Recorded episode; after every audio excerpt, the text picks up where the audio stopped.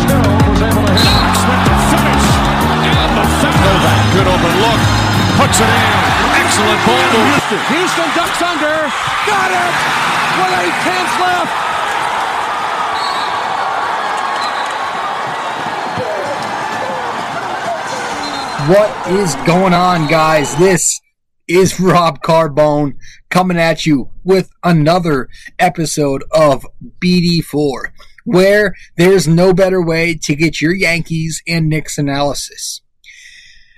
So, this time around, we're doing episode 111, diving into prospect Cassius Winston. Now, we're going to talk on him as the third prospect of this little, uh, I don't know, mini series we're doing here. You know, kind of reviewing the late round prospects and the second round picks that uh, the Knicks should take a look at. You know, late first, um, early second, or late first and just overall second round draft picks. So, Cassius Winston is the guy we're going to talk on tonight. Now, he's a point guard, and he is, has declared for the draft after four seasons at Michigan State. All right, so before we even get to Cassius Winston, point guard and draft, two things we do have to talk about because, you know, as usual, um, the Knicks have been in the headlines lately, and you know, one of the things has been kind of resurfaced more than anything.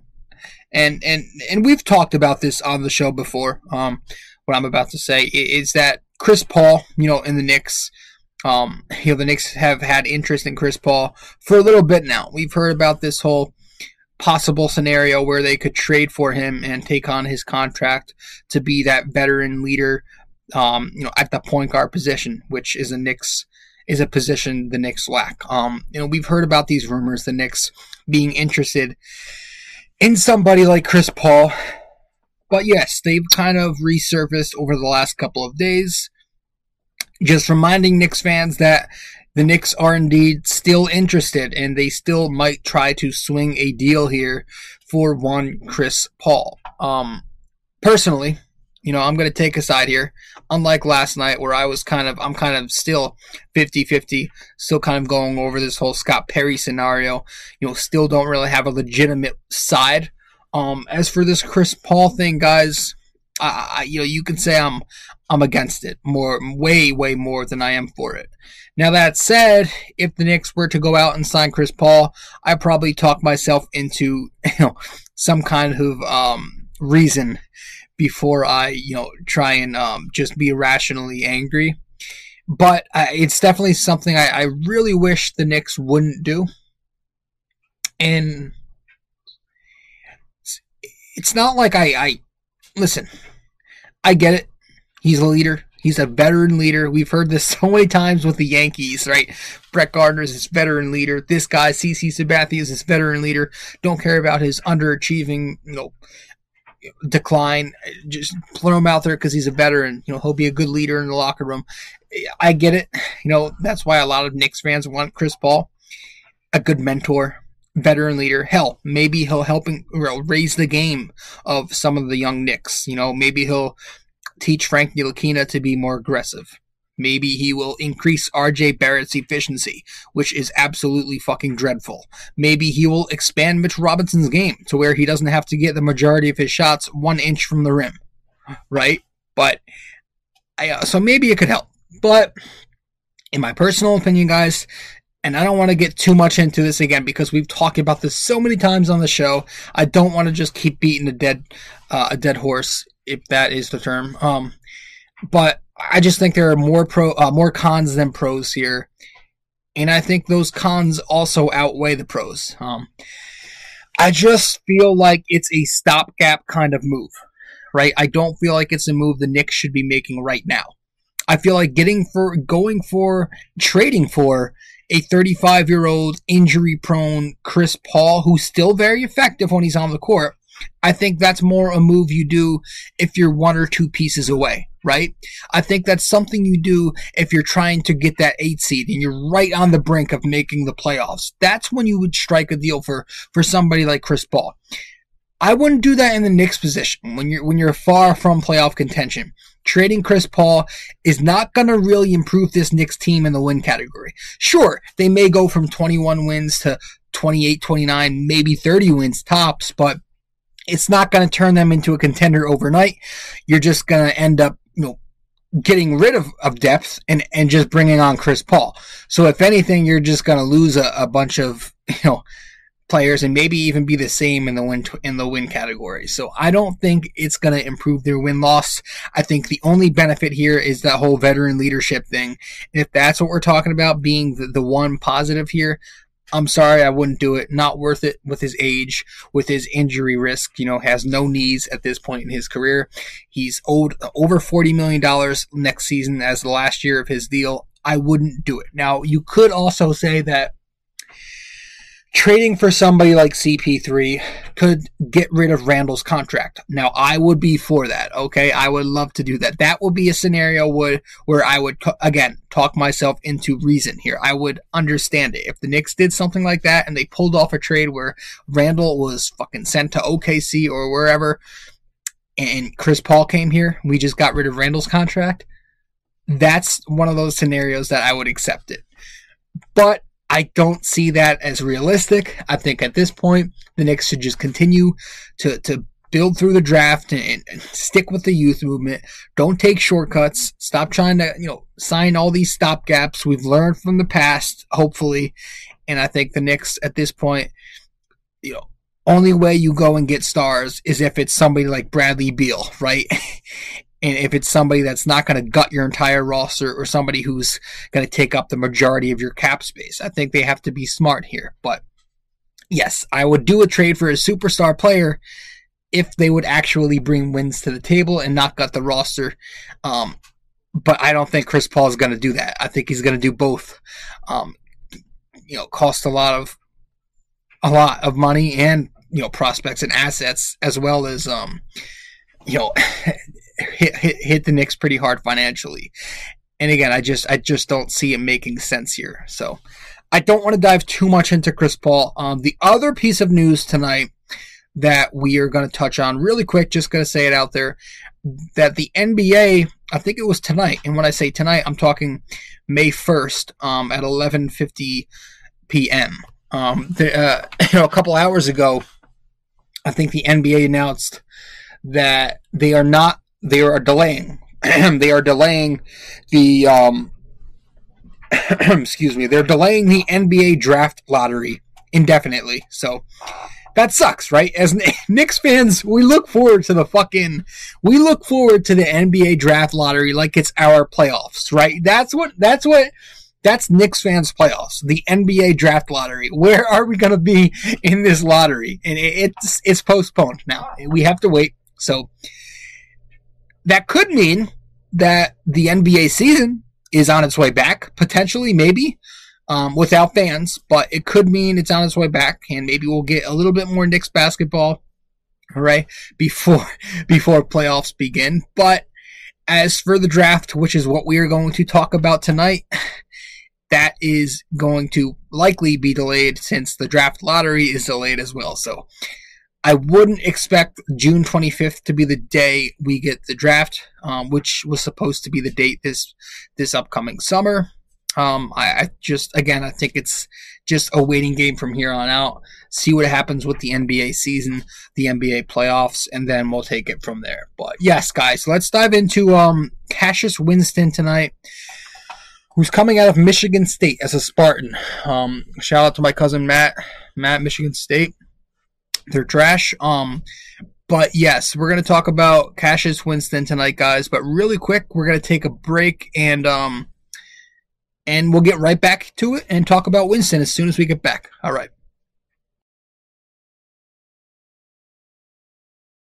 Hey guys, really quick, I just want to remind you you can go to my website,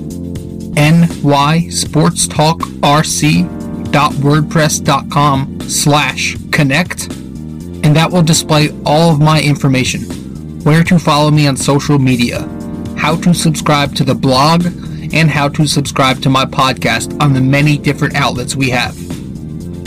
So once again, guys, just go to my website, ny nysportstalkrc.wordpress.com slash connect. Let's get back to the show.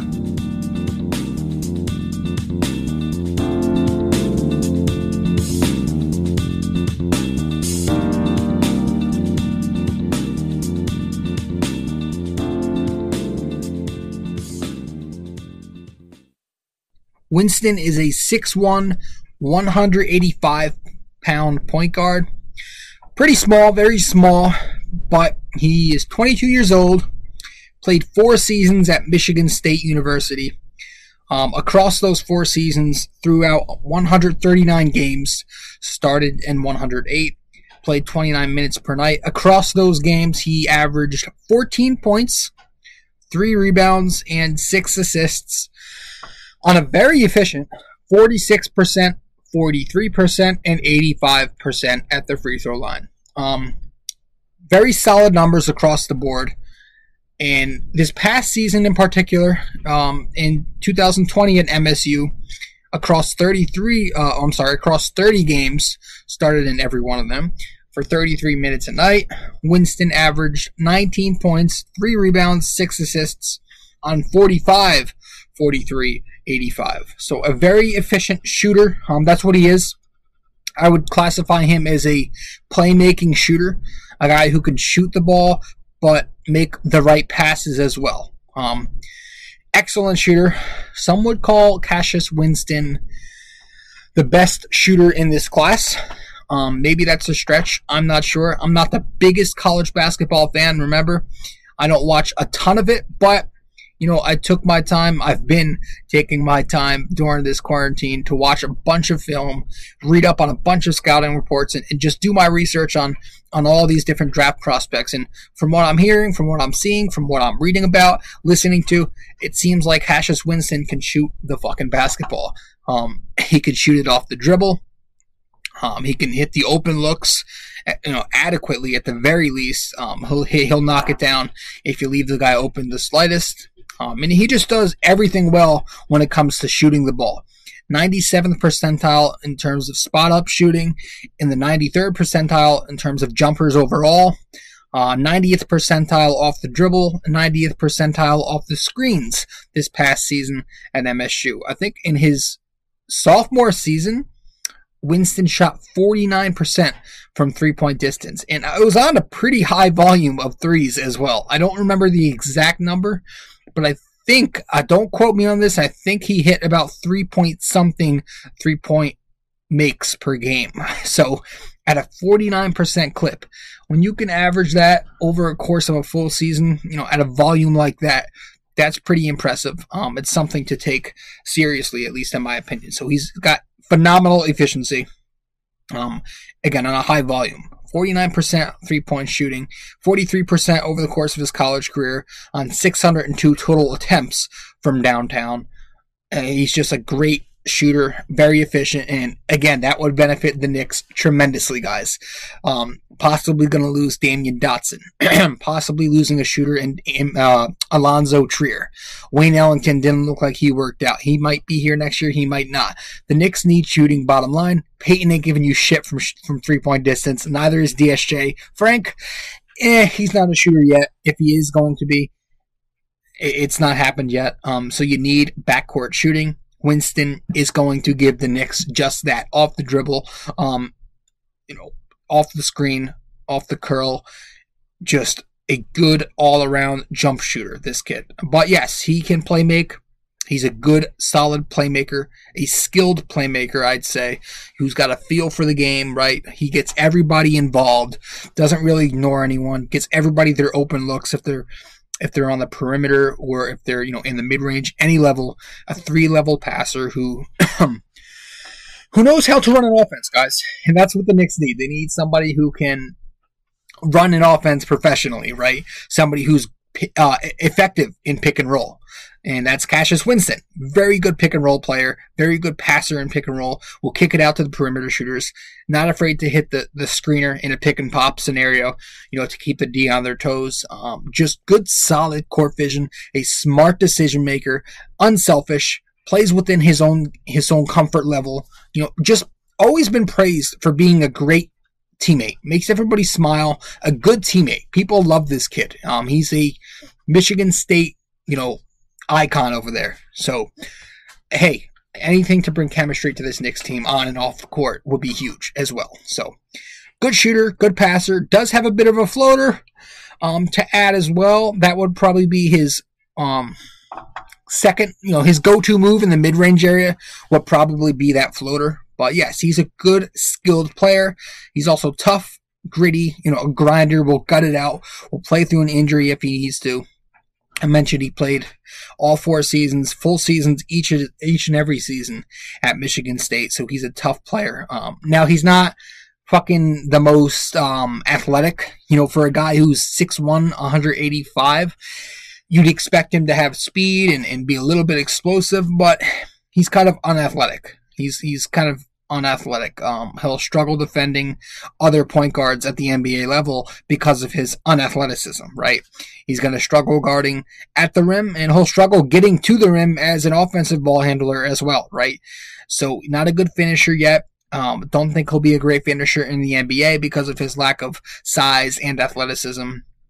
And he, at least he's smart about it though. He doesn't go to the rim often. So if this kid was to be in the NBA, he again would just strictly be a probably a backup, a reserve point guard, nothing more than a reserve. Or a, on a Knicks team, he'll probably be a regular backup, to be honest with you, and, and just come in for shooting, you know, come in to, to make some plays here and there too. Um, and again, they need that. That's how desperate they are. They need anything at the very least. Um, so he's a little undersized, yes, a little unathletic, you know, a small frame for the NBA, lack of strength on top of that lack of athletic ability does cause for some concern there. You know, what kind of player will he be? What will his role be? But I don't know, man. I would take the chance on him, right? Other than that, I don't think there's too many downsides here. I have that he's also not great in the open court okay, he's not the greatest on ball defender. We talked about that. Really, he's not the most athletic, so it's going to affect him on the defensive side of the floor. Um, size will too, again.